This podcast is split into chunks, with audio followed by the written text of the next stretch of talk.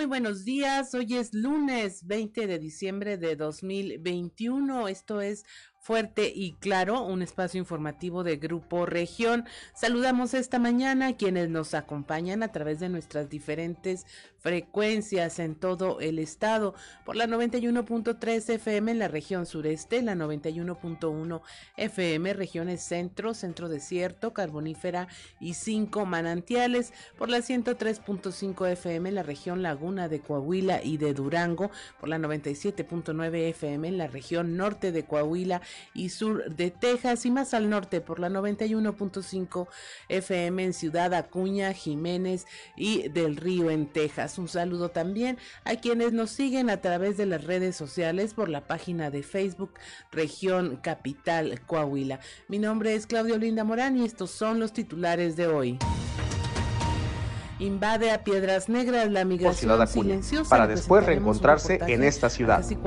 Detalla además que, ellos no llegaron en ninguna caravana, sino de forma independiente y asegura que están en las manos de Dios para tratar de cruzar nuevamente. Pero si no es así, tratarán de establecerse en Piedras Negras abarrotan el centro de Saltillo por compras navideñas. Le estaremos hablando de este tema y eh, las condiciones que prevalecieron por el Frente Frío número 14 que eh, no fueron impedimento para que los saltillenses abarrotaran el primer cuadro de la ciudad.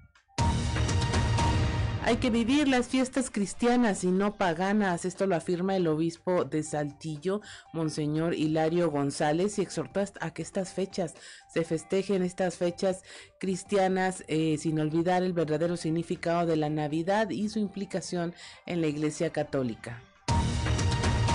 Detona la pandemia, suicidios en estados del norte, esto en el entorno ligado al COVID-19 ya es un elemento identificado como detonante en materia de suicidios y son los estados del norte los que sobresalen en este contexto, explicó Alejandro Águila Tejeda, director del Instituto Hispanoamericano de Suicidología. Terminan intoxicadas 14 personas después de un festejo familiar. Estos fueron hospitalizados en Palau. Detenemos los detalles de esta información. En Monclova, pulgueros ignoran la prohibición y venden pirotecnia. Esto está en auge en las pulgas. Rodrigo Iracheta, líder de la Unión de Comerciantes Ambulantes, informó que ya se ha dado vista a las autoridades de esta situación debido al riesgo que representa y no han hecho nada al respecto, afirma. Más de 72 mil contribuyentes han aprovechado el programa de estímulos fiscales en el prepago de derechos vehiculares y replaqueo de 2022. Esto lo informa el gobernador Miguel Riquelme. Y finalmente en Saltillo tenemos, es más incluyente y solidario, esto lo afirma el alcalde Manolo Jiménez al realizar una visita al Centro Comunitario de Atención a la Primera Infancia en la colonia Las Margaritas. Esta y otra información hoy en Fuerte y Claro. Comenzamos.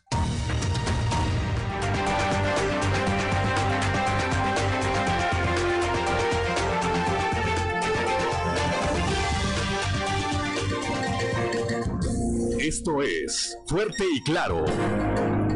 Transmitiendo para todo Coahuila. Fuerte y Claro. Las noticias como son con Claudio Linda Morán y Juan de León.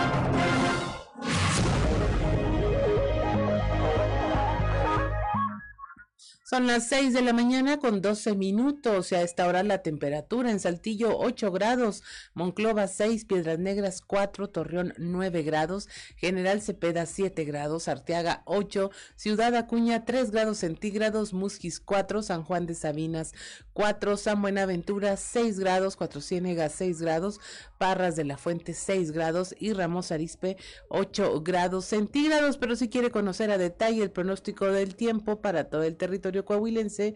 Vamos con Angélica Acosta. El pronóstico del tiempo con Angélica Acosta.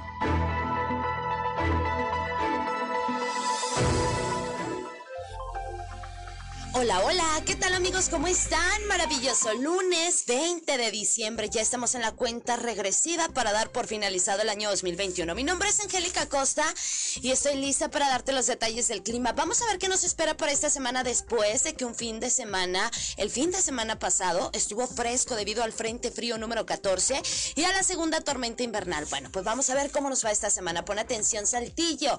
Pero el día de hoy se espera que el termómetro alcance una máxima de 17 grados, mínima de 7 durante el día parcialmente soleado, va a estar agradable y por la noche un cielo totalmente claro. La posibilidad de precipitación 0%. Perfecto, vámonos hasta Monclova, 22 grados como máxima para este lunes, mínima de 8 durante el día. Vamos a tener un cielo claro, con solecito, va a estar más cálido, va a estar agradable y por la noche un cielo totalmente claro. La posibilidad de precipitación 0% ahí para Monclova. Excelente, vámonos hasta Torreón también, 22 grados centígrados, espera que marque el termómetro y en Torreón para este lunes.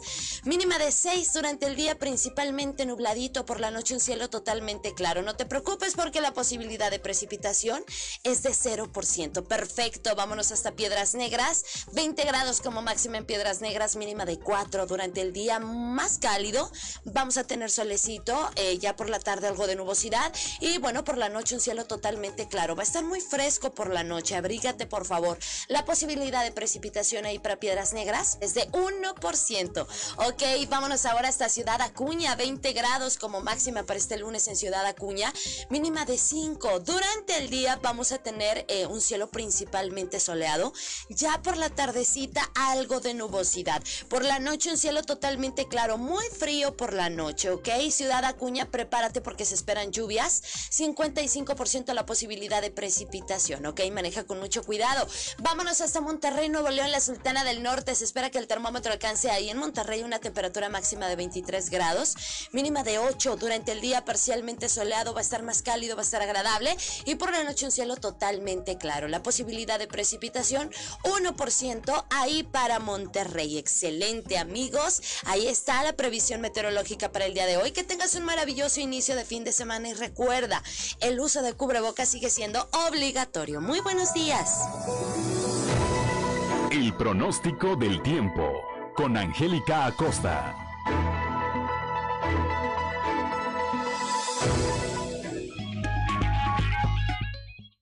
Hoy es lunes 20 de diciembre, pero si usted quiere saber qué ocurrió un día como hoy, vamos a las efemérides con Ricardo Guzmán. ¿Quiere conocer qué ocurrió un día como hoy? Estas son las efemérides con Ricardo Guzmán.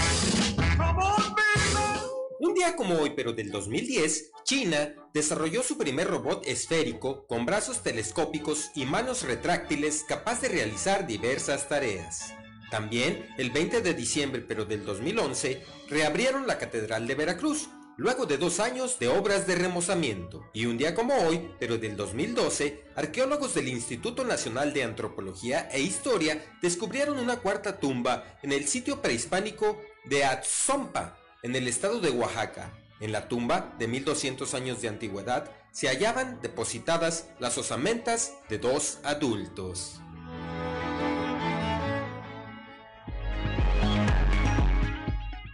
6 de la mañana con 16 minutos. Hoy se celebra el santo de quienes llevan por nombre Domingo de San Julio y Filogonio. Los dos, Domingo de San Julio y Filogonio. Este, si usted conoce eh, a alguien que lleve estos nombres, pues felicítelo y ya se vale celebrar porque estamos en el maratón Lupe Reyes entonces cualquier día es bueno, pero hágalo siempre con mucha responsabilidad. Y es momento de irnos a los deportes con Noé Santoyo. Resumen Estadio con Noé Santoyo.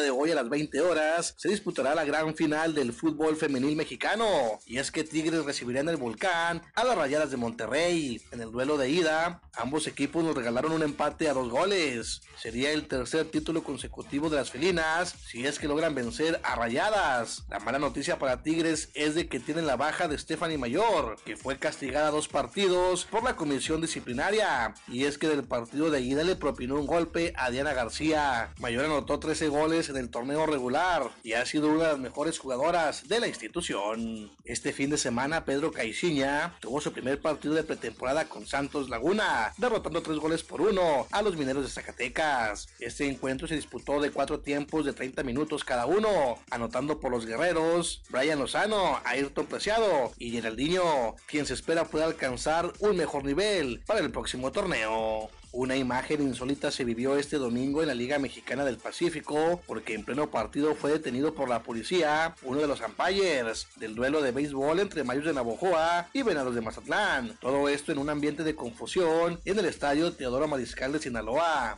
Versiones extraoficiales hablan de que Humberto Lobito Sainz, umpire detenido, se encontraba en estado inconveniente. Algunos usuarios de las redes sociales publicaron algunos videos donde la policía lleva detenido al umpire. Al momento no hay pronunciamiento oficial de la Liga Mexicana del Pacífico sobre este incidente, pero todo indica que el umpire se encontraba en estado de ebriedad. Los empacadores de Green Bay se convirtieron en los primeros clasificados a la postemporada y ganaron el título divisional con victoria de 31 a 30 sobre Baltimore, gracias a tres pases de anotación de Aaron Rodgers, que empató a Brett Favre como líder del equipo. Los Ravens fallaron otra importante conversión de dos puntos en el minuto final del partido. Decepcionante presentación en la semana 15 de los campeones defensores de la NFL, los Bucaneros de Tampa Bay, que en casa fueron bloqueados 9-0 por los Santos de Nueva Orleans. Este duelo fue un partido histórico y es que por primera vez desde 2006, un equipo con Tom Brady como mariscal de campo no anotó un solo punto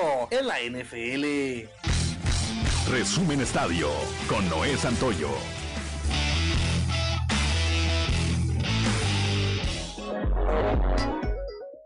6 de la mañana con 19 minutos. La cotización peso dólar, eh, hoy lunes 20 de diciembre, el tipo de cambio promedio del dólar en México es de un dólar por 20 pesos con 70 centavos. A la compra 19 con 74, a la venta 21 con 66 centavos. Así está la cotización del dólar del día de hoy y es momento de irnos a un consejo G500.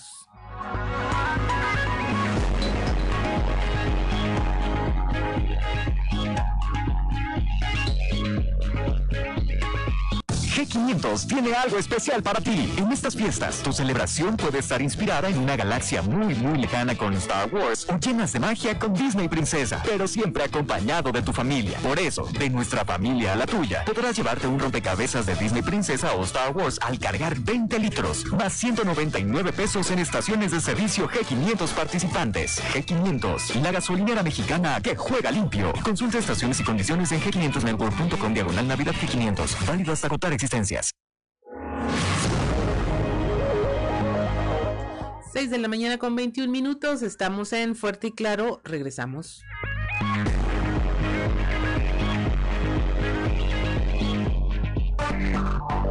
Enseguida regresamos con Fuerte y Claro.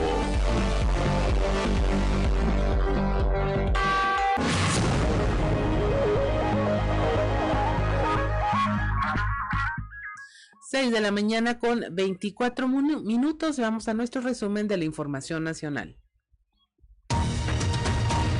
Deja frente frío, temperaturas de entre menos de 10 grados en el norte y noreste de México.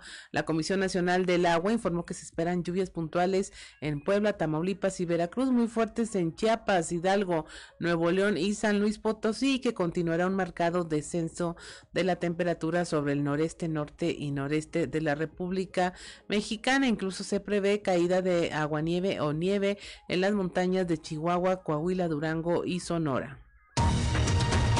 En Tijuana se desploma el techo de un centro comercial, este es de la plaza comercial Otay, en Baja California, colapsó y dejó como saldo una persona muerta y seis heridos. Esto lo informó Rafael Carrillo, director del Cuerpo de Bomberos de Tijuana.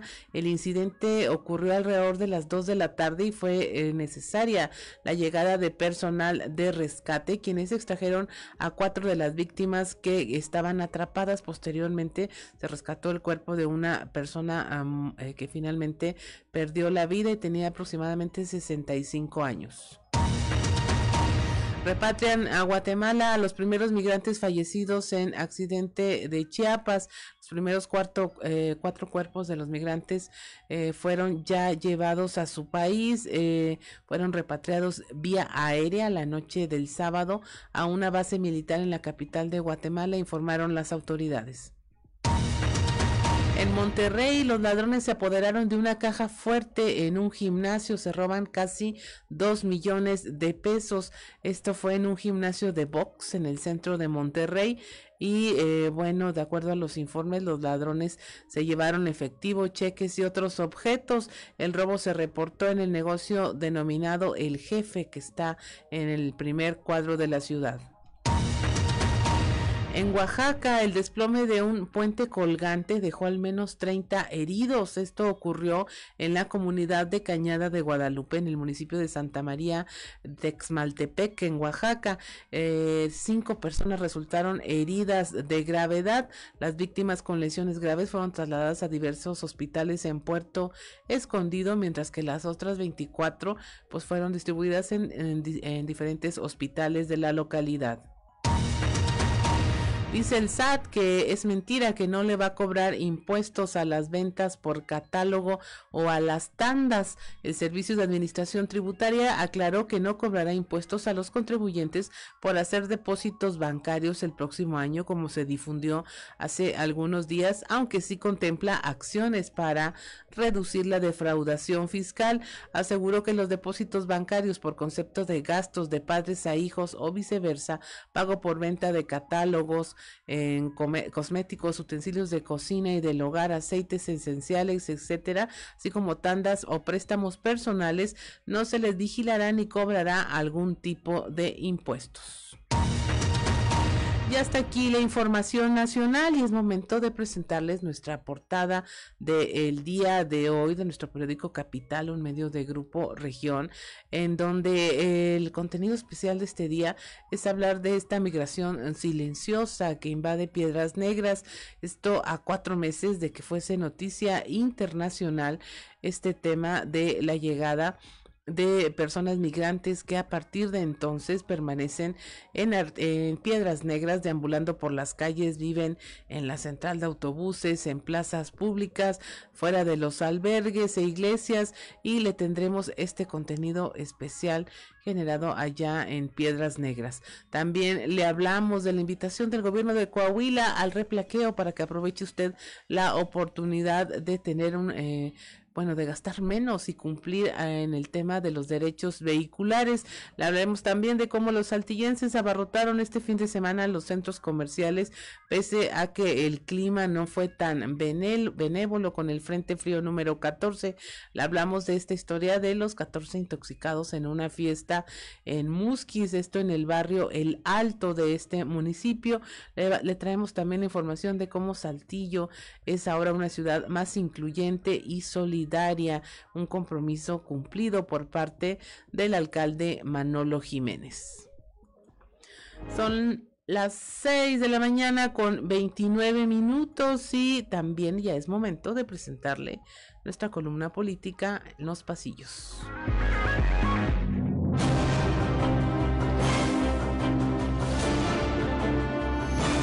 Y en el cartón de hoy ni los veo ni los oigo que nos muestra Diego del Bosque, quien está siendo entrevistado por un reportero de Grupo Región, y el reportero le pregunta, ¿cuál es su postura sobre el diputado de su partido acusado de acoso sexual? Y Diego del Bosque, curiosamente, tiene seis manos con la que se tapa los dos ojos, se cubre los dos oídos y se tapa la boca con dos manos. Semana más que interesante la que empieza, con las venciditas que se traen entre el INE de Lorenzo Córdoba y la 4T de Andrés Manuel López Obrador, y cuya definición parece en el aire. Por lo pronto, las apuestas están divididas. Pues no tan preocupados deben andar en Morena con eso de andar defendiendo los derechos de las mujeres, cuando este fin de semana la Comisión de Honor y Justicia se ajustició a la polémica Jade Kolpolemsky por no aclarar un presunto faltante de recursos de ese partido y sobre la adquisición de inmuebles y con otra sentencia igual, la suspensión de sus derechos políticos por seis meses a la coahuilense Hortensia Sánchez Galván. A unos días de tomar el control del Ayuntamiento de Torreón, interesante entrevista la de Román Alberto Cepeda en una publicación de carácter social allá en la Perla de la Laguna, en donde deja en claro el compromiso y la visión de su ya próximo gobierno en una ciudad que, eso no lo dice el futuro alcalde, está ávida de un buen gobierno. Gira por su distrito tuvo este fin de semana el diputado Chuma Montemayor, quien aprovechó para reiterar el compromiso que tiene con sus representados el legislador local y exalcalde no descuida a quienes lo llevaron al Congreso local y que evidentemente influyeron en el triunfo del PRI el pasado mes de junio. Son las 6 de la mañana con 31 minutos ya y es momento de irnos a nuestros enlaces telefónicos con los reporteros allá en las regiones y empezamos aquí en Saltillo, cómo se abarrotó el centro de la ciudad por las compras navideñas, esto pese a las condiciones climatológicas. El reporte con nuestra compañera Leslie Delgado. Buen día, informando desde la ciudad de Saltillo.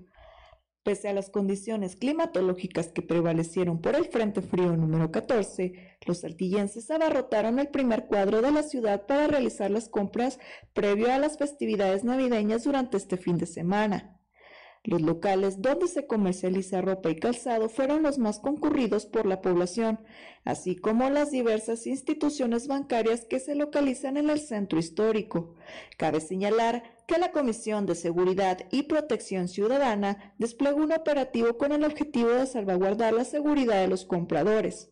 Asimismo, la Policía de Tránsito se encargó de agilizar el tráfico que se congestionó principalmente en las calles de Ignacio Allende, Juan Aldama, Manuel Acuña, Jicotencal y Manuel Pérez Treviño, donde frecuentemente se forman cuellos de botella por la alta cantidad de automóviles y transporte público que se moviliza.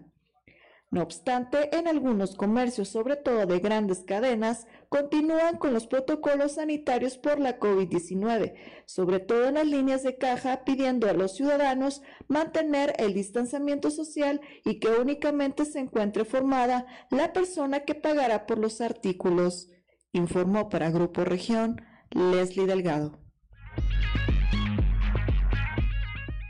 6 de la mañana con 33 minutos. Y mire, antes de pasar a nuestro reporte allá en la región mm, centro, Joel Roberto Garza Padilla ya nos está enviando su frase del día. Él está en Ciudad Frontera, Coahuila, y dice y nos escribe: tener paciencia con un adulto mayor es construir el puente por el que algún día tendrás que pasar. Y agregaría yo, y esto si somos afortunados porque hay quienes no tienen esa fortuna de llegar. Muchas gracias a Joel Roberto Garza Padilla por su frase del día de hoy. Mira, ya en la región centro también, los pulgueros están ignorando la prohibición de vender pirotecnia y esto pone en riesgo a quienes acuden a estos lugares de compras. Rodrigo Iracheta, líder de la Unión de Comerciantes Ambulantes, dice que ya se reportó esta situación y que no se ha hecho nada. Nuestra compañera Guadalupe Pérez nos tiene los detalles. Muy buenos días, saludos desde la región centro. Rodrigo Iracheta, líder de la UCA, la Unión de Comerciantes Ambulantes en Monclova y la región centro, precisó que desde hace cuatro semanas dieron vista a las autoridades municipales sobre la venta de productos explosivos, es decir, todo lo relacionado a pirotecnia, lo cual se supone está prohibido. Están vendiendo pirotécnica y empezaron a vender desde hace como cuatro semanas en las torres y de hecho, nosotros fuimos a decirle que, que, estaba prohibido, pero dijo la persona que estaba vendiendo de que ella traía permiso del ejército, que no le pedimos el permiso, porque no somos autoridad. Claro. Entonces, aquí lo que los coordinadores les dije, porque me lo reportaron inmediatamente, y les dije, bueno, mira, nosotros cumplimos con decirles que está prohibido, claro. pero como ellos dicen que tienen permiso del ejército y cosas de esas, pues nosotros no somos autoridad para poderles pedir el permiso, porque Lolo se nos echó, o sea, como que se nos quiso molestar la persona. Entonces, lo que al acuerdo que llegamos los coordinadores, dile, bueno, pues nada más que no rompa las reglas aquí de la pulga, que, que ordenado, que siga el reglamento de nosotros, y bueno, pues ya las autoridades encargadas de, de, verificar ese tipo de, de, de ventas de artículos, bueno, pues que sean ellos, ¿verdad? Indicó que lamentablemente ellos lo único que pueden hacer es dar la observación a los comerciantes. Sin embargo, algunos de estos, con los cuales ya han tenido enfrentamientos, le aseguran que tienen los permisos de la Sedena, los cuales no les han mostrado, pues los tachan de no ser la autoridad pertinente para solicitar tal documentación. Saludos desde la región centro para Grupo Región Informa, Guadalupe Pérez. 6 de la mañana con 35 minutos.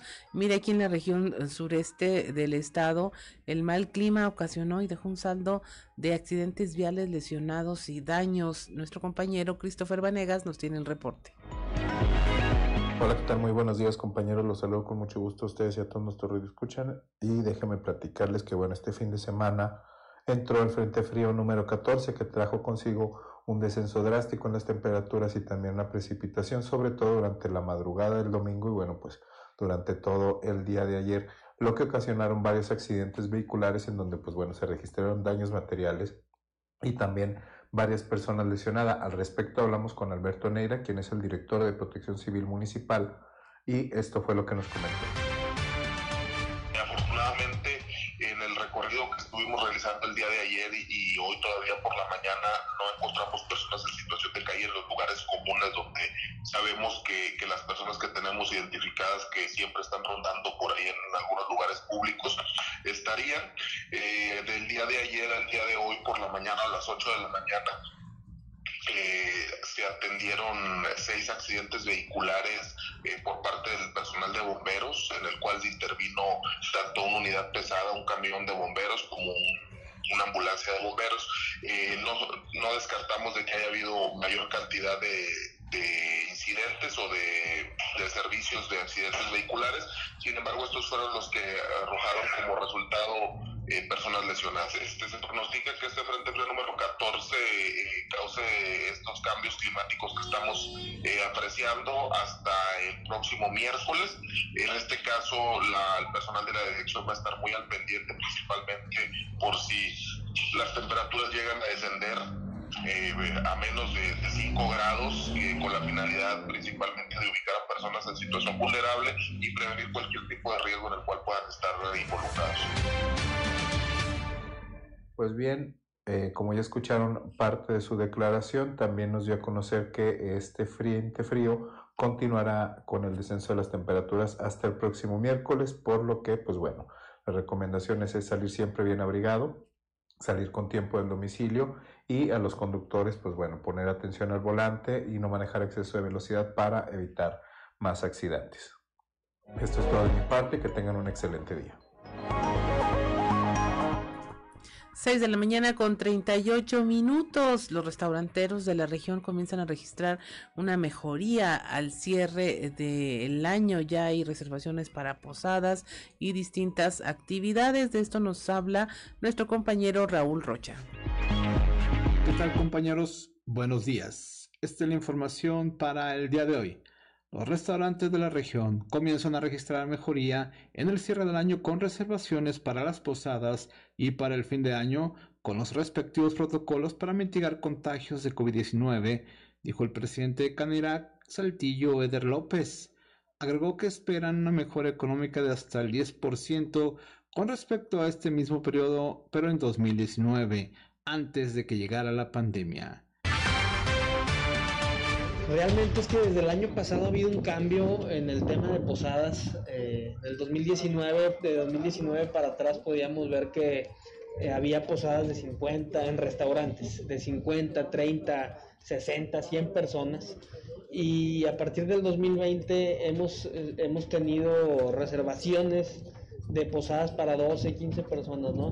Este año no ha sido la excepción, las reservaciones que hemos tenido para posadas ahora en diciembre han sido de esa cantidad, de 10, de 15 personas, y entonces eso, eso es importante, que, que si hacen posadas grandes, pues sean al aire libre, y lo que tenemos nosotros entendido es que los, los jardines y los salones de eventos con, con, espacio al aire libre han tenido buena respuesta. Esperamos que, que tener mucho mejor número que el 2019 eh, realmente eh, no lo comparamos con 2020 porque eh, realmente sale de la estadística, pero esperamos tener un incremento de arriba del 10% de ventas contra el 2019. Esta es la información para el día de hoy. Buen día. 6 de la mañana, 6 de la mañana con 40 minutos. Vamos a un consejo G500.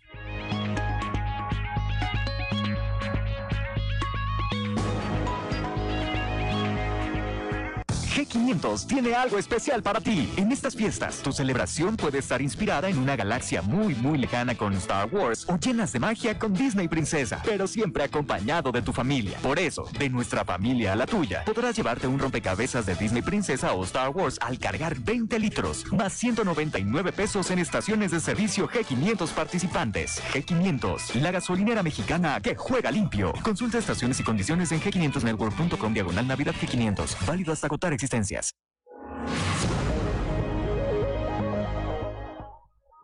Mañana con 41 minutos, estamos en Fuerte y Claro, regresamos.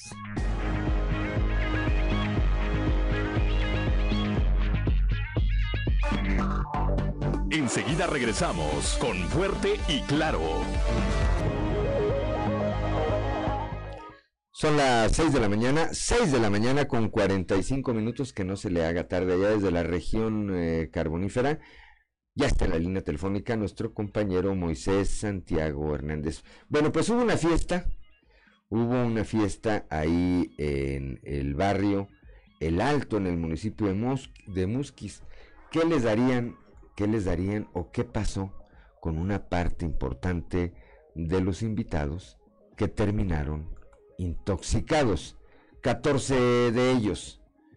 Moisés Santiago Hernández tiene la historia. Moisés, muy buenos días. Hola, ¿qué tal Juan y Claudia? Muy buenos días. Es un placer saludarles desde la acción carbonífera. Pues sí, como bien lo comentas, al menos 14 personas resultaron intoxicadas después de haber consumido alimentos en un festejo familiar allí en el municipio de Musquis, en el conocido barrio del Alto. Esto pues se a conocer por parte del mando único de, de ese municipio, Juan Carlos Ortiz Salazar, el director comentó que las personas presentaron un cuadro de intoxicación, de vómito y diarrea.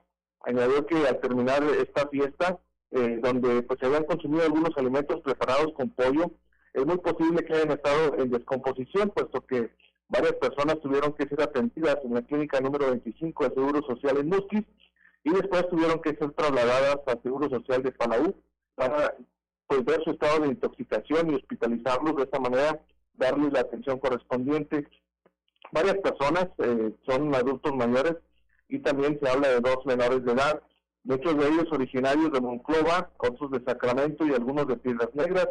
El personal médico incluso se mantiene en alerta, puesto que puede aumentar este número de pacientes por un cuadro de intoxicación en esta localidad. Por eso está recomendando que si alguien más que asistió a este festejo siente algunos síntomas o tiene algún tipo de, de problema estomacal, pues acuda inmediatamente a atenderse puesto que podría tratarse de una situación de alimentos en mal estado que pues sin de alguna manera por descuido pudiera ser que hayan servido durante este festejo, Juan.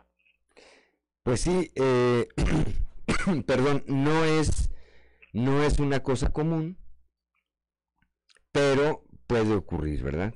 Algún alimento en mal estado, que es a lo que hacia lo que apuntaría. En algunos otros casos Ocurre, ocurre eh, también, o hemos visto casos, de eh, bebidas adulteradas. Me parece que no es el caso, considerando que pudiera haber hasta un menor de edad entre los eh, afectados. Entonces, todo apuntaría a Moisés.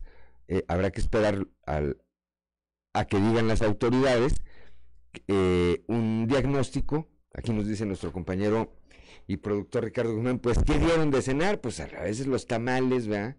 ya, ya no aguantan o algún otro alimento, algún, obviamente, obviamente se trata de un descuido, no, no pensaríamos en una situación de otra naturaleza, pero pues habrá que esperar a, que, a ver qué, cuál es el dictamen, cuál es eh, la determinación que al respecto emiten las autoridades, Moisés. Así es, estaremos pendientes para ver el dictamen médico y, ver en qué termina esta situación, porque hay una cantidad considerable de personas que se vieron afectadas y como bien lo comentas, se habla de dos menores de edad que también estaban en este festejo, por lo tanto, pues relaciona con los alimentos que, se sirvieron durante esa fiesta. Bien, bueno, pues ahí son 14, al menos 14 personas intoxicadas. Dices que una gran parte de ellos de Monclova, eh, Moisés. Así es, Moncloa y Sacramento y algunos dos de Piedra. Bueno, pues eh, primero que nada, desearles que tengan una pronta recuperación, por lo menos que de aquí al 24, que es la siguiente fiesta oficial, pues ya estén recuperados, ¿verdad? Y ya le van a pensar dos veces. Ya le van a pensar dos veces. Gracias, gracias Moisés, como siempre, por tu reporte. Muy buenos días. Gracias, Juan. Es un placer saludarles desde la región carbonífera, su amigo y servidor Moisés Santiago. Que tengan un excelente inicio de semana. 6 de la mañana, 6 de la mañana con 49 minutos. En un momento más vamos a ir allá con Víctor Barrón desde la región eh, Laguna Claudia Olinda Morán Auditorio. No sé si recuerdas, hace muchos años, aquí, por, aquí en la capital del estado, en Paseo de la Reforma, no me acuerdo cómo se llamaban los tacos o las tortas, estaban ubicados allí en Paseo de la Reforma y que eran muy eh, visitados, eran muy socorridos. Y en algún momento también algo le pasó a quien eh, era propietario de ese negocio, que de un día para otro estaban 30 o 40 personas intoxicadas y después concluyeron que todas habían cenado en ese, en ese sitio y ahí se le acabó lamentablemente el eh, negocio y la buena fama a, a, ese, a ese puesto de cuyo nombre no quieres acordar. No me puedo acordar, no, si me acordara pues lo diría, ¿verdad? pero no me acuerdo. Son las 6 de la mañana, 6 de la mañana con 50 minutos. Bueno, dábamos cuenta aquí en el caso de la región sureste, y ahorita tendremos algunas otras eh, cifras seguramente, que habíamos llegado al suicidio número, lamentablemente al suicidio número 116. Bueno, todo apunta a que el tema de la pandemia está también ligado o, está como un detonante de este fenómeno. Víctor Barrón nos tiene detalles al respecto. Víctor, muy buenos días. Buenos días, Juan, y buenos días a nuestros amigos de Fuerte y Claro. Así es, pues platicamos con Alejandro Águila Tejeda. Él es el director del Instituto Hispanoamericano de Suicidología que nos comenta sobre esta situación. Ya se venía presentando eh, previo a la pandemia una tendencia a la alza. Esto en la cuestión de suicidios en estados del norte, sin embargo, ahora con esta situación lamentable que ha afectado prácticamente todas las esferas, eh, eh, pues se refleja también en esta situación de personas que optan por quitarse la vida. Hay un estudio a nivel nacional, bueno, que muestra que hay un aumento en los suicidios a partir de los de los meses de pandemia. Eh, este estudio lo, lo revela la Secretaría de Salud. Y bueno, sin más, escuchemos lo que en ese contexto comentó Alejandro Águila Tejeda de INISA. La cual menciona que a partir del COVID se incrementó un 20% el número de suicidios en toda nuestra república. Efectivamente hay estados con mucho mayor índice de los del norte se ha ido incrementando en los últimos años y la lectura que le damos es precisamente esta de protección emocional que tenemos los individuos al no atenderlos oportunamente, al no detectar los síntomas y muchas veces no sabe a dónde acudir. Normalmente en la infancia el niño inquieto, lo que le llamamos como el hiperactivo, que más bien tiene un problema de ansiedad que no puede descargar, o el niño que tiene un bajo rendimiento escolar, probablemente está hablando de una situación emocional que hay que atender. En el adolescente encontramos alteraciones en la alimentación, en los hábitos este, del dormir y sobre todo en esta conducta de no ser grato el estar viviendo. Normalmente el adulto tiende a sumar mucho de las circunstancias, de las situaciones y hasta que tiene muchos síntomas empieza a atenderse. Aquí la problemática es que normalmente son síntomas médicos y en las personas de la tercera edad, la depresión, que si bien hay un cambio bioquímico en ellos, también empiezan a no querer comer, a portarse de una forma agresiva, violenta, aislada. 6 de la mañana, 6 de la mañana con 53 minutos. Fíjate, Víctor, eh, auditorio, ahorita que estamos hablando del tema, trasciende en este momento la pues una noticia más, luego de haber permanecido una semana en calidad de desaparecido, finalmente fue encontrado aquí en la región sureste Rubén Camarillo, de 25 años. estaba, eh, bueno, pues cometió suicidio en el interior de un terreno en construcción en obra negra y se suma a la lista de suicidios que han ocurrido aquí en la región sureste. Sería el número 117, si no llevo mala cuenta, sería el número 117, Víctor Barrón. Es un fenómeno y que se acentúa, además de la pandemia, a mí me parece que se acentúa en esta temporada navideña. Claro, y, nosotros le preguntábamos precisamente en ese sentido, Juan, eh, eh, respecto a lo que ocurre en el municipio de Saltillo, eh, en este momento, pues en el que se combinan también todas estas situaciones, que se, se tiene un ambiente en el que pues, en teoría debería de privar la tranquilidad, la, la reflexión y demás, pero hay personas que están cargando una situación de depresión en las que es importante que familiares, círculos cercanos estén atentos a estos síntomas que ya veíamos eh, eh, o escuchábamos que comentaba Alejandro Aguilar, que son distintos, muy distintos en, eh, según la etapa de la vida, Juan, y que pues es necesario estar ahí atentos a eso, precisamente genera estrés esta temporada navideña, como tú lo mencionas, en las personas que están pasando por distintas situaciones, ya sea depresión, algún tipo de duelo, Juan, eso es importante también, eh, eh, tomarlo en cuenta y que pues no, no todas las personas van a estar en la sintonía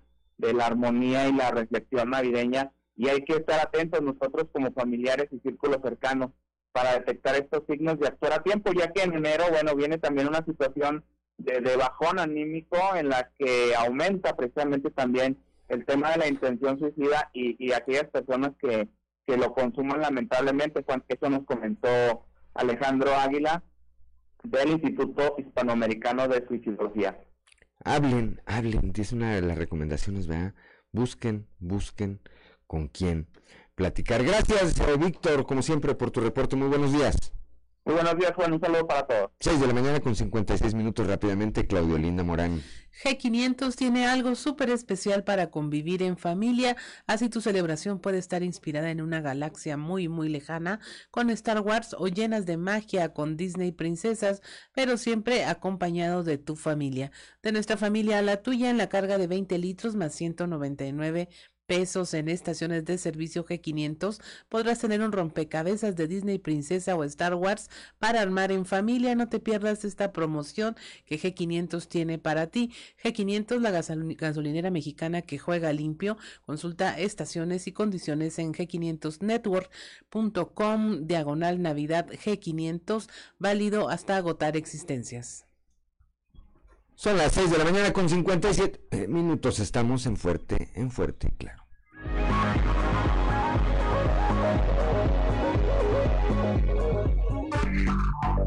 Enseguida regresamos con Fuerte y Claro.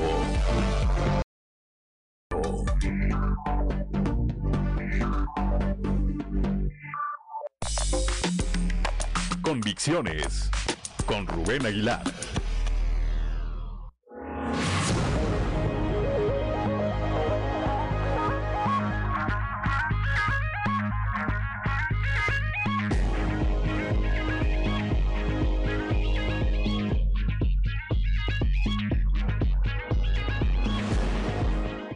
Las 7 de la mañana, 7 de la mañana con un minuto y como todos los lunes, en la línea telefónica ya está nuestro amigo Rubén Aguilar. Rubén, muy buenos días. Buen día, Juan, buen día a las personas que nos oyen. Pues mira, en esta ocasión eh, no quiero comentar un tema de corte político, sino eh, quiero compartir con ustedes las, en estos tiempos de recorte al final del año, mi valoración de las 10 mejores películas que vi en este segundo semestre del 2021. Y para mí las mejores películas fue una norteamericana que se llama Noticias del Gran Mundo, donde una persona, eh, después de que termina la segunda, la, la guerra civil en Estados Unidos, se dedica a ir en las comunidades, en los pueblos eh, vendiendo, entre comillas, eh, un espectáculo de noticias y la gente se impresiona mucho de que le cuenten cosas que ocurren en el, en, el mundo. La, la película se sitúa en 1860. Eh, después, eh, una película italiana, Il, el Il Divo, del, director italiano Paolo Sorrentino, de, donde habla de la vida de Giulio Andreotti, este que fue siete veces primer ministro de, Italia, un personaje muy complejo y, hay, y hay un, un, ver los claros y los oscuros de la personalidad de Andreotti en esta película.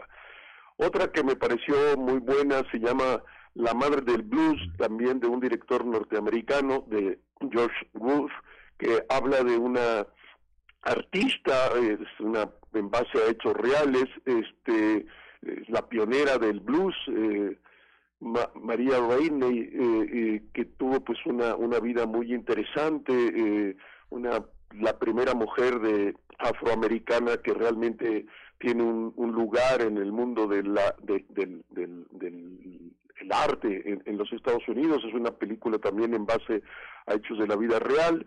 Luego me pareció eh, francamente extraordinaria este el, el padre, una eh, puesta en escena de corte teatral en Francia de un director Florian Seller que también dirige esta película que por la cual Anthony Hopkins gana el, el, el, el Oscar como con una extraordinaria actuación de un hombre que va perdiendo la, la, la memoria por su avanzada edad y, y, realmente es una gran, gran, extraordinaria película. Luego otra una película australiana, El cazador, del director David Bishop, que habla de una, una crisis económica mundial y como lo que queda del mundo y los conflictos al interior de la sociedad australiana en una situación de, de crisis. Eh, luego una película francamente extraordinaria que volví a ver después de muchos años eh, es eh, la Trenes rigurosamente vigilados, una, una película de la República Checoslovaca de 1966, que en aquel momento ganó el Oscar como la mejor película extranjera, que habla de, de la Checoslovaquia que ahora ya no existe, se dividió en dos países. Eh, eh en, en, una estación de tren en la época de la Segunda Guerra Mundial bajo la dominación alemana y que me parece es verdaderamente una película extraordinaria. Una, una, una película de Lituania, del director lituano Markevicius, eh, retrato de una guerra que eh, reseña cómo la, pues la Unión Soviética en aquellos tiempos en, eh, invade lo que son los países bálticos, Lituania, Estonia, y, y, y cómo pues sufren esos sociedades esta invasión y cómo personas son llevados a los campos de concentración en la Siberia. Este, luego viene esta película también norteamericana, El sonido del metal, este, de, de Darius Marder, el director Darius Marder, donde habla de un hombre, un músico que va perdiendo el oído, la, la, la, la banda sonora se grabó en los estudios de Carlos Raigadas en Tepoztlán y la película ganó como el mejor eh, el mejor sonido. Luego viene también eh, una película eh, norteamericana sobre la vida real también de que se llama Estados Unidos contra Billie Holiday del director Lee Daniels donde narra la vida de en los años 40 de una cantante también afroamericana este y su vida y y la última de estas diez, eh, eh, la película El Olvido que Seremos, una producción colombiana, pero dirigida por el director español Fernando Trueba, que eh, pone en pantalla la novena ah, homónima El Olvido que Seremos de Héctor Abad, extraordinaria película donde cuenta la historia de su padre, el médico Héctor Abad Gómez, asesinado por paramilitares en, en, los Medellín de los años 60, 70.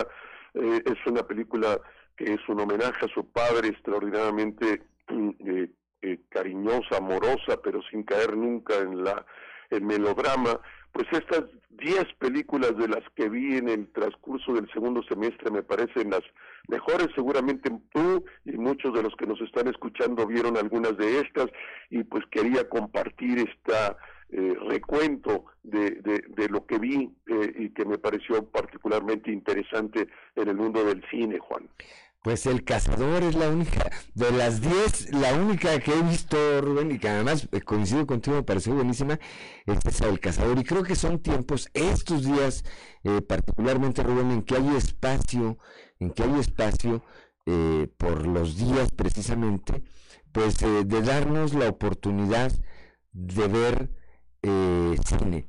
Trátese de estas 10 o trátese de otras 10, eh, la oportunidad de, tomar un receso y disfrutar de este arte del que luego, eh, pues lamentablemente en la dinámica del día a día nos olvidamos y siempre ver cine, eh, remontarse a esas historias de todo tipo, pues también, también sirve para, para tranquilizar el alma, Rubén. Así es, y, y, entender que la vida es algo mucho más complejo que las preocupaciones cotidianas o que, que, que nos llaman la atención y que tenemos derecho y que obligación de que nos preocupen como la política, pero la vida es mucho más grande y la cultura eh, nos abre a nuevos horizontes y nos ofrece la posibilidad de encontrarnos a nosotros mismos y, y, y pues de, animarnos eh, a, ser mejores a través de eh, otros otros muchos espacios como son las artes, Juan. Así es. Bueno, pues eh, es tiempo, repito, de escuchar estas recomendaciones que nos hace nuestro amigo Rubén Aguilar, que además sabe bastante de muchas cosas, entre ellas de cine, y, y, y tomemos un tiempo de Rubén Auditorio, tomemos un tiempo repito, para ver si no estas 10, cuando menos una, tener la oportunidad de darnos ese, ese espacio. Te agradezco como siempre, Rubén, eh, y bueno, pues estaremos, estaremos en comunicación. Se nos atraviesa prácticamente el 24, así que anticipadamente, Rubén, te enviamos de parte de aquí, del Grupo Región y de todo el auditorio que te escucha en el estado, un abrazo, una felicitación con motivo pues de las ya muy próximas Navidades. Y lo, igualmente para ti, Juan, para el personal de, de la radio y para todas las personas que nos escuchan, un gran abrazo y muy feliz Navidad. Un privilegio, Rubén, siempre platicar contigo. Muy buenos días. Buen día, muchas gracias. Un abrazo. Gracias. Son las 7 de la mañana, 7 de la mañana con 10 minutos. Antes de ir con mi compañera Claudio Linda Morán, nos envía un saludo Francisco Zarco dice, buenos días, favor. Un saludo al ingeniero Joel Roberto Garza Padilla y su señora esposa Silvia Santillana por su próximo aniversario matrimonial número 39 en Ciudad Frontera. Nuestro amigo eh, Joel Roberto Garza Padilla es quien todos los días, ¿verdad, Claudia? Nos obsequia una frase para la reflexión. Vamos a platicar con él. Vamos a preguntarle cuándo cumple este 39 aniversario que no es fácil, 39 aniversario matrimonial, y vamos a ver de qué manera, junto con él, podemos participar de esta gran fecha. 39 años. Dos vidas, mi Juan. No son fáciles, ¿verdad? Dos vidas, dice Claudio Linda Morán. 7 de la mañana, 7 de la mañana con 11 minutos. Adelante, Claudia. Es que dice Isabel Allende que ella se enamora y se desenamora cada 20 años. Cada 20 años. Ajá. Ok. dos vidas. Dos vidas. Usted no haga, no haga caso. No haga caso. Aunque vea los ejemplos este, muy cerca, no haga caso. Claudio Linda Morán. Bueno, eh, le vamos a presentar nuestro uh, contenido especial. Este, pero eh, no sé, se nos quedó pendiente hay un tema importante con Norma Ramírez que tiene que ver también con el tema migrante.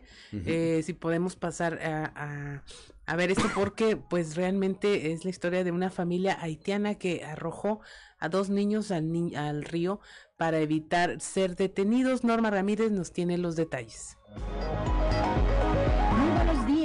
La información desde Piedras Negras es la siguiente. Tras la llegada de más migrantes de diferentes nacionalidades a esta frontera, se agudiza la desesperación de estos por cruzar al lado americano.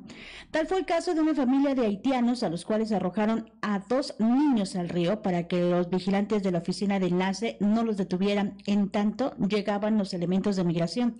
Declaró así Héctor Menchaca González, enlace municipal con la CBP de los Estados Unidos. La información a continuación. Se aseguró un número de nueve haitianos en, el paseo del río, a ser, ser detectados por parte de los guardias del paseo del río de la oficina de enlace. Estos aventaron los niños, aventaron dos niños al agua y aventaron dos niños a los, a los vigilantes para que los vigilantes pues, dejaran que estas gentes rescataran a sus hijos, ¿no? Y de esa manera se escabulleron aquí en la ciudad. Ya cuando llegó el Instituto Nacional de Migración y otras corporaciones, pues ya no estaban ellos ahí. Para Fuerte y Claro, Norma Ramírez. 7 de la mañana con 13 minutos y ya tenemos en la línea a este nuestro amigo Carlos Cárdenas que él bueno siempre nos auxilia cuando hay lío con los taxis sin drivers y las aplicaciones. Él este se dedica a este tema y eh, nos habla y nos resuelve sobre lo que está ocurriendo particularmente aquí en la región sureste, pero seguramente será una situación que se repite en el resto de la entidad, porque el servicio de taxis, bueno, este fin de semana, eh, llámese aplicación, llámese taxi tradicional, convencional, pues la gente anduvo como loca, buscando taxi, eh, decía no hay, o están muy caros, o simplemente no encuentro ni por aplicación quien me brinde este servicio. Buenos días, Carlos Cárdenas, ¿qué nos puedes comentar acerca de esta situación? ¿También lo percibieron ustedes así? Sí, este, muy buenos días, ¿cómo han estado? Este, sí se, sí se percibió así, aquí lo que, lo que está sucediendo, y eso que ahorita hay más por ejemplo, en el servicio de InDriver hay más InDriver que nunca. ¿sí? Este, eh, aquí el asunto, eh, eh, por lo que se batallaba cuando lo de los taxis, lo de los taxis hay 7.500 concesiones. De esas 7.500 concesiones están trabajando casi 6.000. O sea, 1.500 no van funcionando. ¿sí? Y este, en el, lo del servicio de InDriver, y de, todas las aplicaciones andan trabajando muchísimo, incluso yo ya ahorita ya perdimos la cuenta porque este han estado metiéndose mucha gente a, ese servicio a trabajar. Así es. Aquí el asunto, por lo que estaba pegando la, ciudadanía, ¿sí? La ciudadanía agarró otro sistema, a pesar de que hay muchísimos coches eh, eh, en la ciudad, agarró otro sistema y ya no encuentran lugares para estacionarte. Entonces ahorita, este, eh, eh, como va la familia y todo, pues están pidiendo coches, la mayoría. O sea, incluso ah. quienes tienen un vehículo particular. Exactamente, tienen el vehículo particular y piden más coches. Esa es una. La otra, están batallando para, para tomar eh, el servicio porque ahorita lo están cotizando más caro y la gente, pues hay gente que no tiene coche ni tiene mucha economía. Entonces, este, ¿qué es lo que pasa cuando no tienes coche ni tienes mucha economía? O sea, pides un carro y, pues te lo niegan porque un servicio a lo mejor de, no sé, de, de Teresitas acá al centro, este te lo está quieren cobrar a ciento y feria, ciento, y feria de pesos o así. Entonces, este, son servicios ya ahorita los cotizan más caros, ¿no? Sí. Los cotizan más caros y la gente que no tiene, y la gente que más está batallando es la que ofertaba más barato. Sí. Este, la que ofertaba más barato, este, que quiere pagar todavía los 30 pesos, los 40 pesos, este, los 35, entonces esa gente pues está batallando bastante. Entonces yo siempre he dicho a los muchachos que esto es oferta y demanda no es oferta y abuso. Ajá. Ah, pues este, eh, mucha, mucha la gente, pues sí, sí abusa, ¿verdad? y vamos que no todos están dentro de, del movimiento independiente del transporte, ¿verdad? ya, ya le digo, ha salido muchísima gente. Ahorita nosotros estamos buscando este el número porque nos, nos mencionaban que iba a haber un tope igual que con los taxistas. Sí. De carros, de unidades. Este, si no hay un tope, pues no va a ser negocio para nadie. Así es. Ahora, la explicación que nos da suena muy congruente. Si realmente las familias prefieren eh, usar el, un InDriver o un servicio de taxi para dejar su auto de manera segura, a lo mejor para no conducir de regreso cansados o, ya con alguna ah, alcohol de más, este, pues es una buena solución pero entonces quienes están acostumbrados a cierta cuota, a, que siempre me cobran tanto de aquí para allá, pues sí se sorprenden si a la hora de la hora no encuentran una oferta del servicio en ese mismo precio. Exactamente. Este, no encuentran una oferta, ¿verdad? Y, este, y, lo, y a veces los muchachos prefieren esperar, porque saben que es una fecha en la que la mayoría de las personas están dinero y prefieren esperar a que les oferten algo algún precio más bueno. Ahora, esto es en la aplicación eh, InDriver donde se oferta, pero hay otras que tendrían que tener una tarifa fija y no deberían encarecerse, como Uber o el taxímetro tradicional, ¿no? Bueno, sí, este, eh, pero funciona más igual que, que, con los taxistas también. Ajá. Porque incluso este se han estado pagando los taxímetros de nuevo, pero ahorita no hay pueblote pues porque estamos en allá. Pues este, yo llegué a subir un coche y me dijeron que 10 pesos más, que, que ya no, que no anda funcionando el, el taxímetro. Yo regularmente agarro taxis. Yo no uso, cuando, para no mover el carro ahorita que, que a mí no me gusta manejar, entonces yo agarro taxi Ahí, ¿cómo le hacemos, Carlos, como ciudadanos y también como autoridad, para no hacer que una alta demanda pues se convierta finalmente en un abuso hacia el usuario de que lo hace por necesidad el uso de este tipo de transporte? Ahí más que todo pues el servicio de, del transporte, ¿no? Municipal o estatal, los que andan trabajando ahí en la calle, pues se deberían de poner las pilas, pero pues es muy difícil pues, porque hay muy poquitos este eh, muy poquitos interventores. Así es. Es muy, muy difícil este, solucionar esto. Esto se debe de, ver antes de que empiecen las fechas. Sí. Hacer un, una dinámica en la que todo esto pueda funcionar. Sí, y hacer a lo mejor hasta alguna campaña. Ya, ya le digo, nosotros eh, el hecho de que estemos dentro de, de este movimiento, no quiere decir que estemos de acuerdo en todo lo que pasa, claro que no, nosotros apoyamos también a la ciudadanía. Y este y, nosotros aquí es lo que les decimos, lo que decía, y es una de nuestras frases, ¿eh? es oferta y demanda, no es oferta y abuso. Así es. Pero este, eh, ahorita muchísima gente no se queja por los precios, se queja porque no los agarran, porque no van por ellos. Sí, no agarran carreras, pero no agarran carreras por eso porque están ofertando menos. Incluso ha llegado a ver, eh, a ver carreras de, que valían 50 pesos que la están ofertando, este, o sea, que paga la gente, incluso 100, 120, 100, pero como va toda la familia y no quieren batallar, pues dicen, no, pues nos vamos así y también está sucediendo que en las noches están parando sus vehículos particulares. Eso también es muy bueno porque andan en las posadas y eso. Así es. Y ahorita hay una demanda impresionante eh, en lo de las aplicaciones. Así es. Vamos a seguir platicando de este tema muy seguramente. La temporada apenas empieza y te agradecemos mucho que hayas conversado con nosotros. Busque a Carlos Cárdenas del Movimiento Independiente del Transporte. Sígalo en sus redes sociales. Tiene contenidos interesantes. Muchas gracias, Carlos. Que tengas un excelente día. Dios, los bendiga. Gracias. Qué amable. Son las 7:21 de la mañana. Vamos a un consejo G500.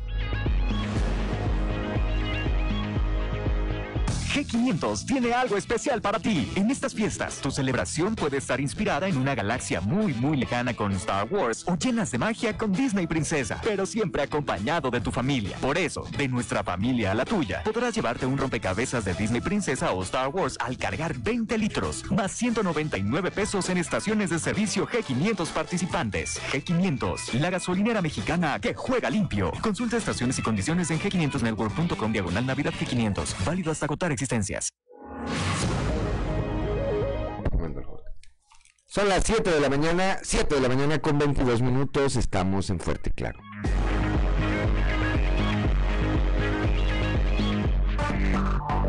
Enseguida regresamos con Fuerte y Claro.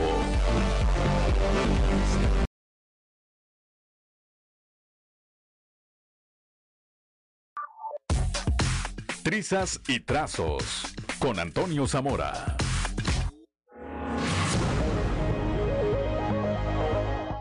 Son las 7 de la mañana, 7 de la mañana con 27 minutos, como todos los días, desde la capital del acero, Antonio Zamora. Antonio, muy buenos días. Buenos días, Juan. Buenos días a, las personas que nos escuchan a esta hora. Fíjate, Juan, que ya eh, el alcalde Mario Dávila pues ya tiene algunos cargos, algunos puestos definidos. Raúl Alcocer va como director de seguridad pública. Eh, Raúl Alcocer eh, es un estudioso precisamente de la seguridad. Aparte tiene una maestría, dos maestrías en, licenciaturas de seguridad y también le hace al análisis de, seguridad. Eh, la tesorería municipal, un joven de apellido Flores Sotelo, Fíjate que, que, este chavo estuvo por ahí en la administración de Gerardo García como director de recursos humanos, luego eh, ahí mismo se encargaba de los dineros de, las, de los pensionados. Ya ves que en la presidencia municipal pues hay muchos pensionados y él se encargaba de, de, hacer las cosas. Todos los que estuvieron muy, muy pegados con el doctor Mario Dávila y lo más seguro es que por eso eh, le dio chamba, porque como dijo Mario, pues los que me ayudaron en la campaña, esos son los que tienen posibilidades, muchas posibilidades de trabajar.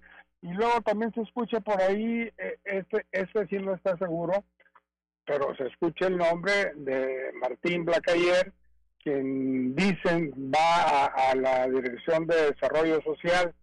Eh, conoce a la gente, conoce tanto a los priistas como a los panistas y por lo tanto, pues como se dice que va a haber alianza entre los partidos, pues bueno, alguien que conozca los dos bandos estaría muy bien por ahí.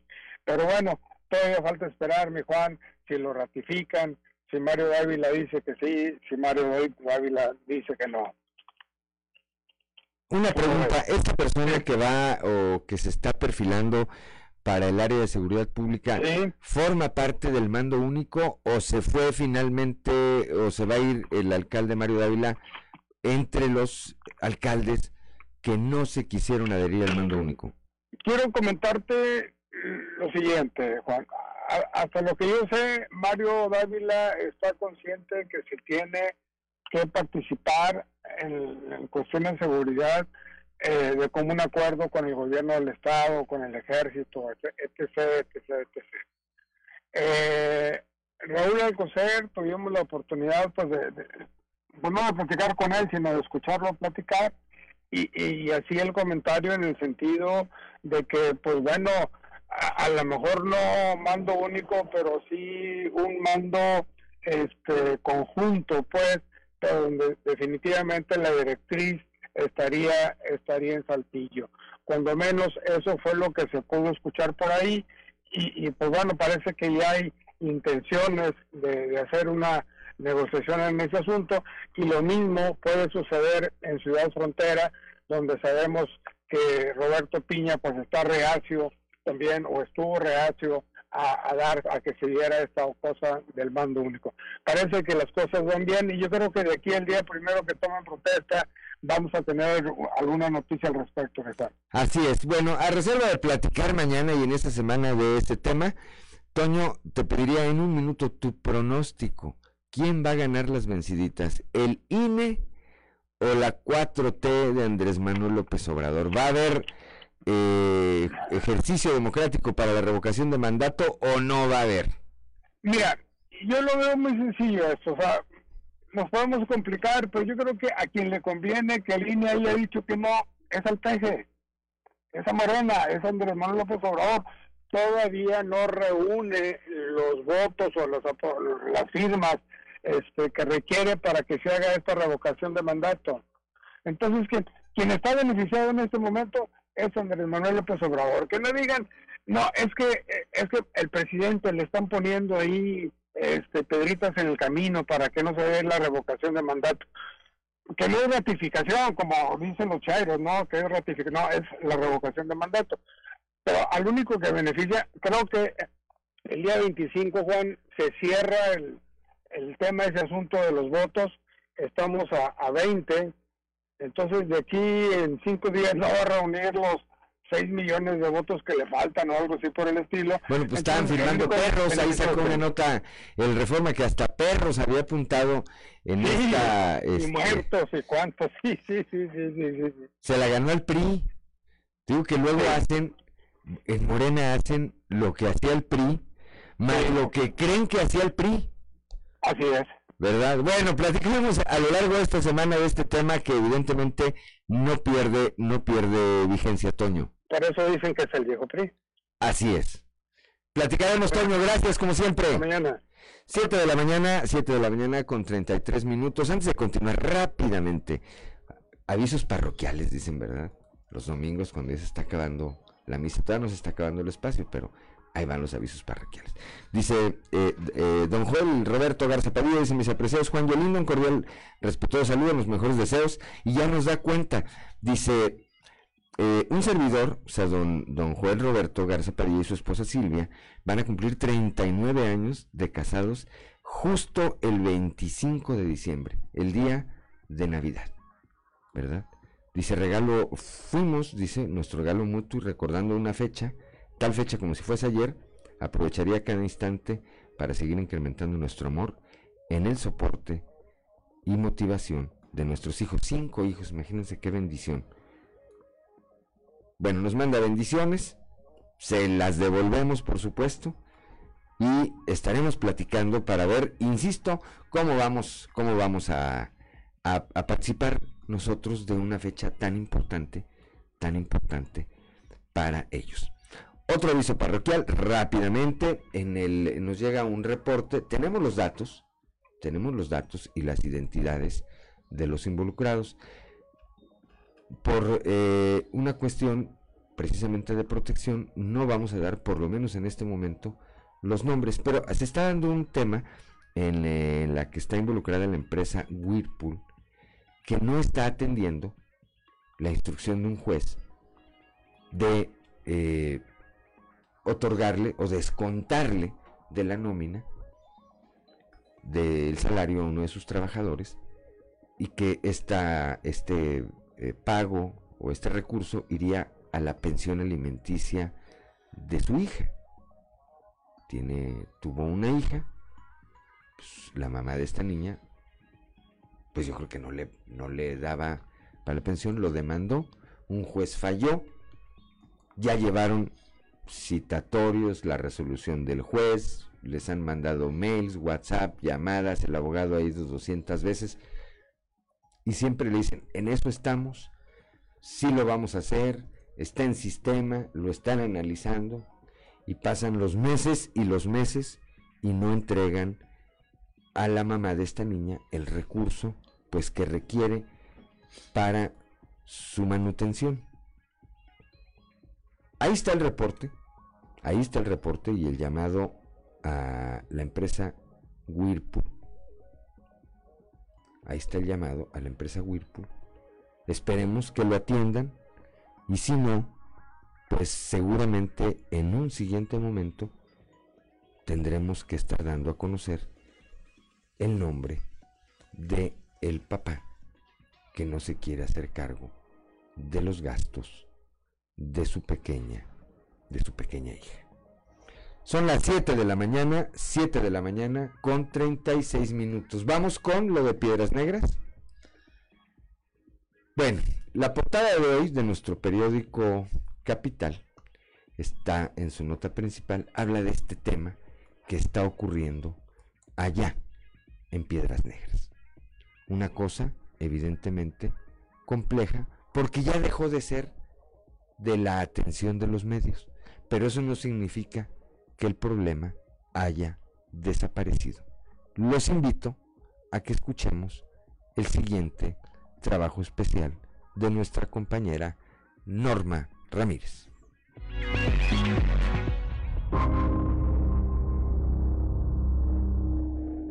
Casi cuatro meses después de que fueran noticia local, nacional e internacional, cuando en septiembre pasado llegaron por miles a esta frontera, hoy, fuera del foco de los medios de comunicación, miles de migrantes permanecen en Piedras Negras, deambulando por sus calles, prácticamente viviendo en la central de autobuses, por sus paseos y plazas públicas, afuera de albergues e iglesias en las que buscan ayuda, en el exterior de los supermercados, apelando a la caridad de la ciudadanía para poder comer y hacinados en hoteles desde donde esperan la ansiada cita con las autoridades de Estados Unidos para poder ingresar a ese país bajo la figura del asilo político.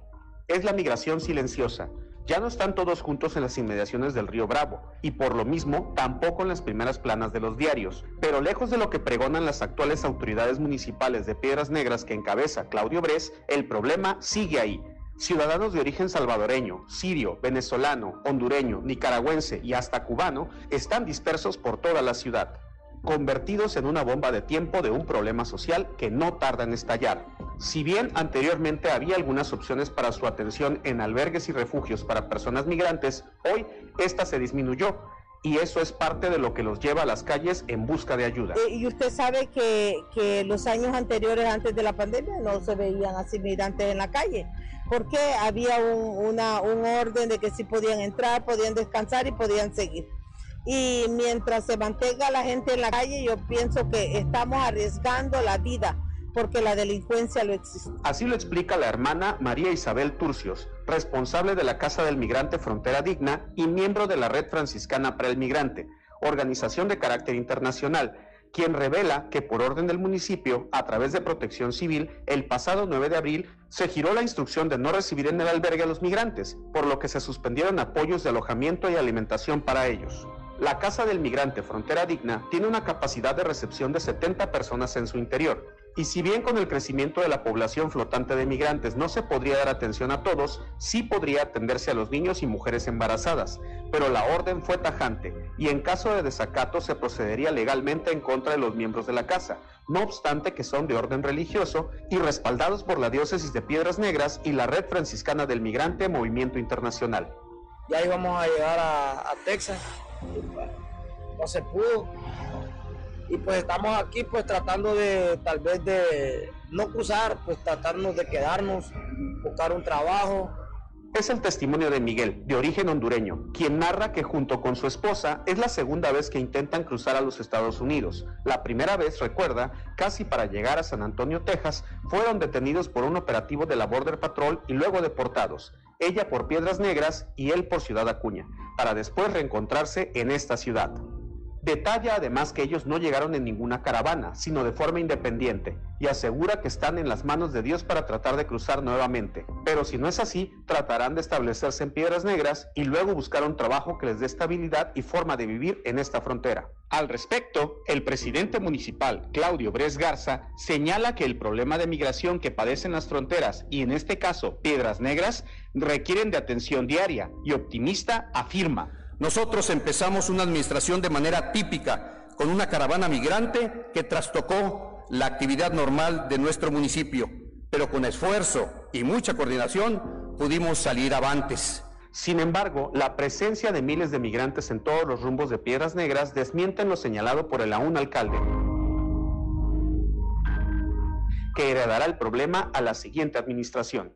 Para contener desde el lado mexicano la llegada de migrantes a los puentes internacionales, actualmente un grupo de policías municipales de Piedras Negras hacen las veces de agentes de migración de Estados Unidos. Apostados en el puente del lado mexicano, solicitan identificación y papeles para cruzar a los Estados Unidos a automovilistas y peatones que circulan rumbo a la frontera.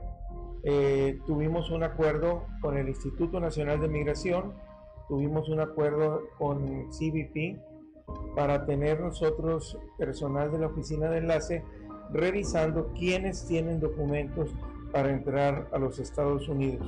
Menchaca acepta que no hay una base legal para el actuar de los funcionarios municipales, pero se justifica con los acuerdos tomados con el Instituto Nacional de Migración y la CBP.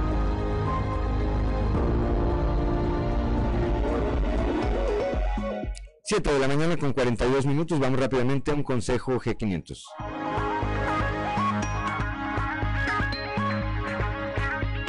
G500 tiene algo especial para ti. En estas fiestas, tu celebración puede estar inspirada en una galaxia muy, muy lejana con Star Wars o llenas de magia con Disney Princesa, pero siempre acompañado de tu familia. Por eso, de nuestra familia a la tuya, podrás llevarte un rompecabezas de Disney Princesa o Star Wars al cargar 20 litros, más 199 pesos en estaciones de servicio G500 participantes. G500, la gasolinera mexicana que juega limpio. Consulta estaciones y condiciones en g500network.com diagonal Navidad G500. Válido hasta agotar existencias.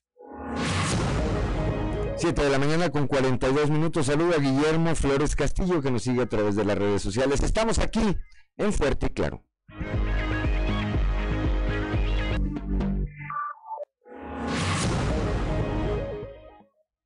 Siete de la mañana con 45 minutos antes de ir con Álvaro Moreire de todos los mones le mandamos un saludo al obispo de Piedras Negras, a Monseñor Gerardo Alonso Garza Treviño, que hoy está de cumpleaños.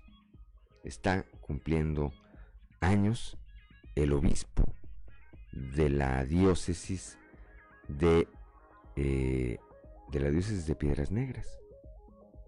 Bueno, pues felicidades, felicidades a el obispo de Piedras Negras. Y ahora sí vamos con Álvaro Moreira y de todos los mores.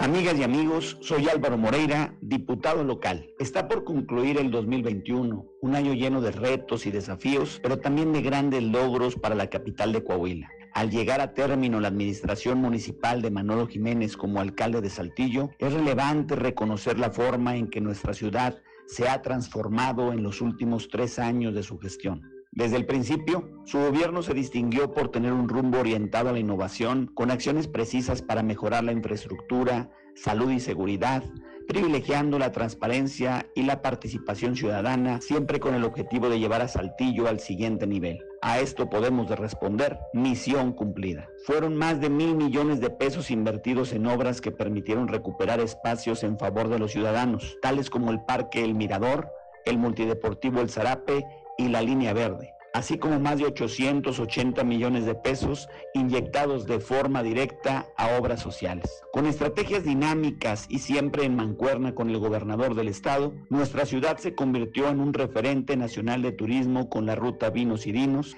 Ánimas del Desierto, Saltillo Extremo y Rodeo Saltillo.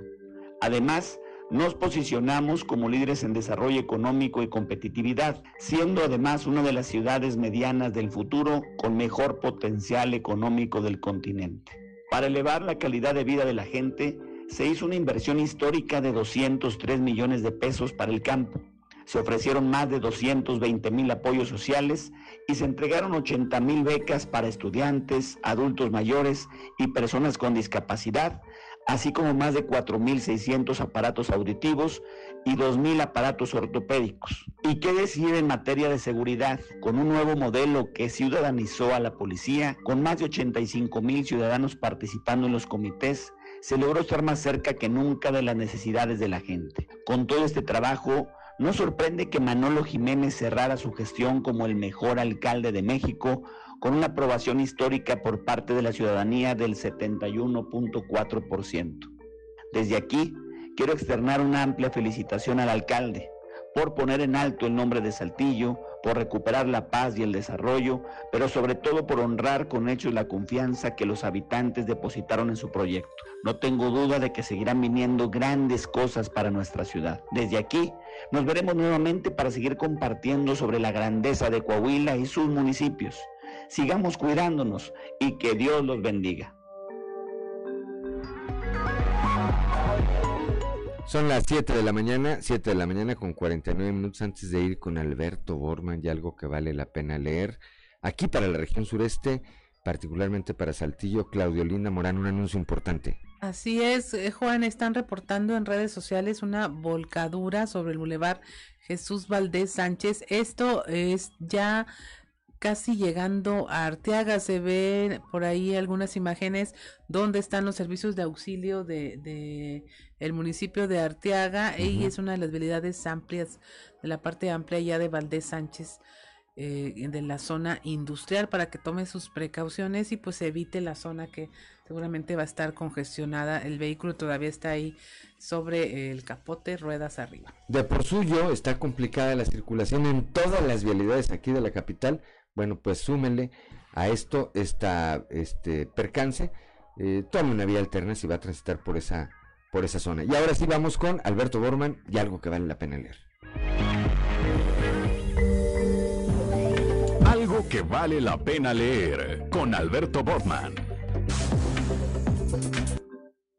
Excelente jornada, estimado amigo Juan de León y amigo Radio Escuchas. Mil gracias por su sintonía. Esta semana, en algo que vale la pena leer, vamos a platicar del legado de Anne Rice. Y es que, bueno, hay que decir que desde 1897 que Bram Stoker publicó su obra maestra Drácula, narraciones sobre eh, pues eh, leyendas de vampiros, hombres lobo, se volvieron una parte muy importante de la cultura popular.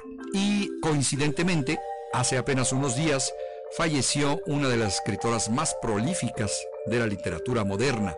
Se trata ni más ni menos que de Anne Rice, quien a través de un magistral dominio de estos temas logró reinventar la novela gótica, desplegando un ambiente oscuro con reflexiones filosóficas, romance y misterio.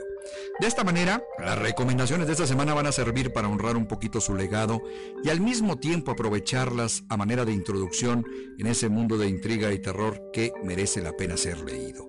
Sin duda que el libro fundamental que funciona a la perfección como preámbulo a este universo es Entrevista con el vampiro, publicado por primera vez en 1976 y que continuamente se ha ido reeditando hasta llegar a ser un clásico de las librerías.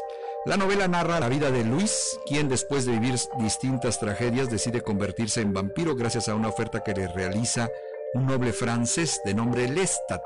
Poco a poco la historia nos sumerge en un abismo de sufrimiento, de introspección en la vida que desafiará nuestro conocimiento acerca de este tema. Con la intención de ampliar sus historias, Anne Rice publicó en 1990 La Hora de las Brujas, misma que sirve de telón para una trilogía en cuya primera entrega relata la vida de una neurocirujana, Rowan Mayfair, quien gracias a sus poderes sobrenaturales logra salvar vidas, al tiempo que indaga acerca de la dinastía de su familia y el origen de otras especies sobrenaturales. Los licántropos son la especie más reciente en la vasta creación de la escritora Anne Rice.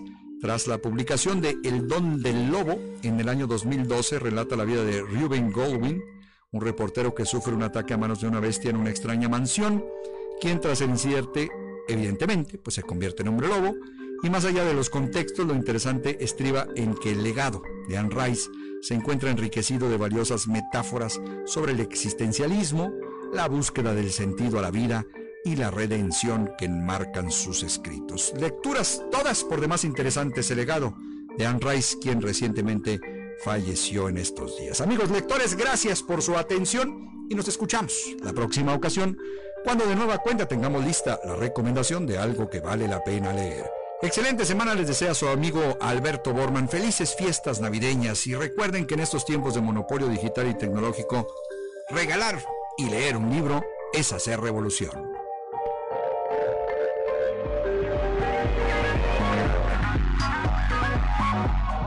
7 de la mañana, 7 de la mañana con 53 minutos, Claudio Linda Morán. Es momento de irnos al show de los famosos con Amberly Lozano.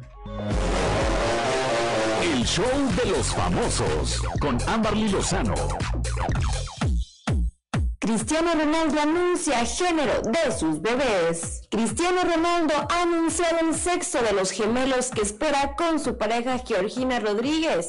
El jueves 16 de diciembre, el astro del fútbol de 36 años recurrió a las redes sociales para compartir la feliz noticia. Cristiano Ronaldo publicó un lindo video de sus cuatro hijos haciendo estallar dos globos llenos de confeti rosa y azul, revelando que van a tener un niño y una niña. Donde comienza la vida y el amor nunca termina, escribió Cristiano.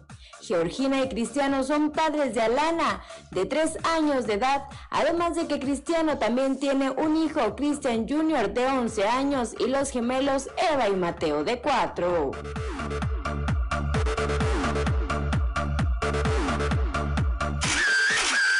Poncho de Nigris sufre grave accidente en carretera. Poncho de Nigris alarmó a sus fanáticos luego de que compartió una historia en Instagram donde informó que sufrió un accidente en la carretera Saltillo-Monterrey que por poco le cuesta la vida. El famoso detalló que esto ocurrió porque su chofer se quedó dormido y chocaron contra un muro de contención en una de las carreteras más peligrosas de México. Poncho señaló que todos se encuentran estables. Además, agradeció a quienes le preguntaron por su estado de salud.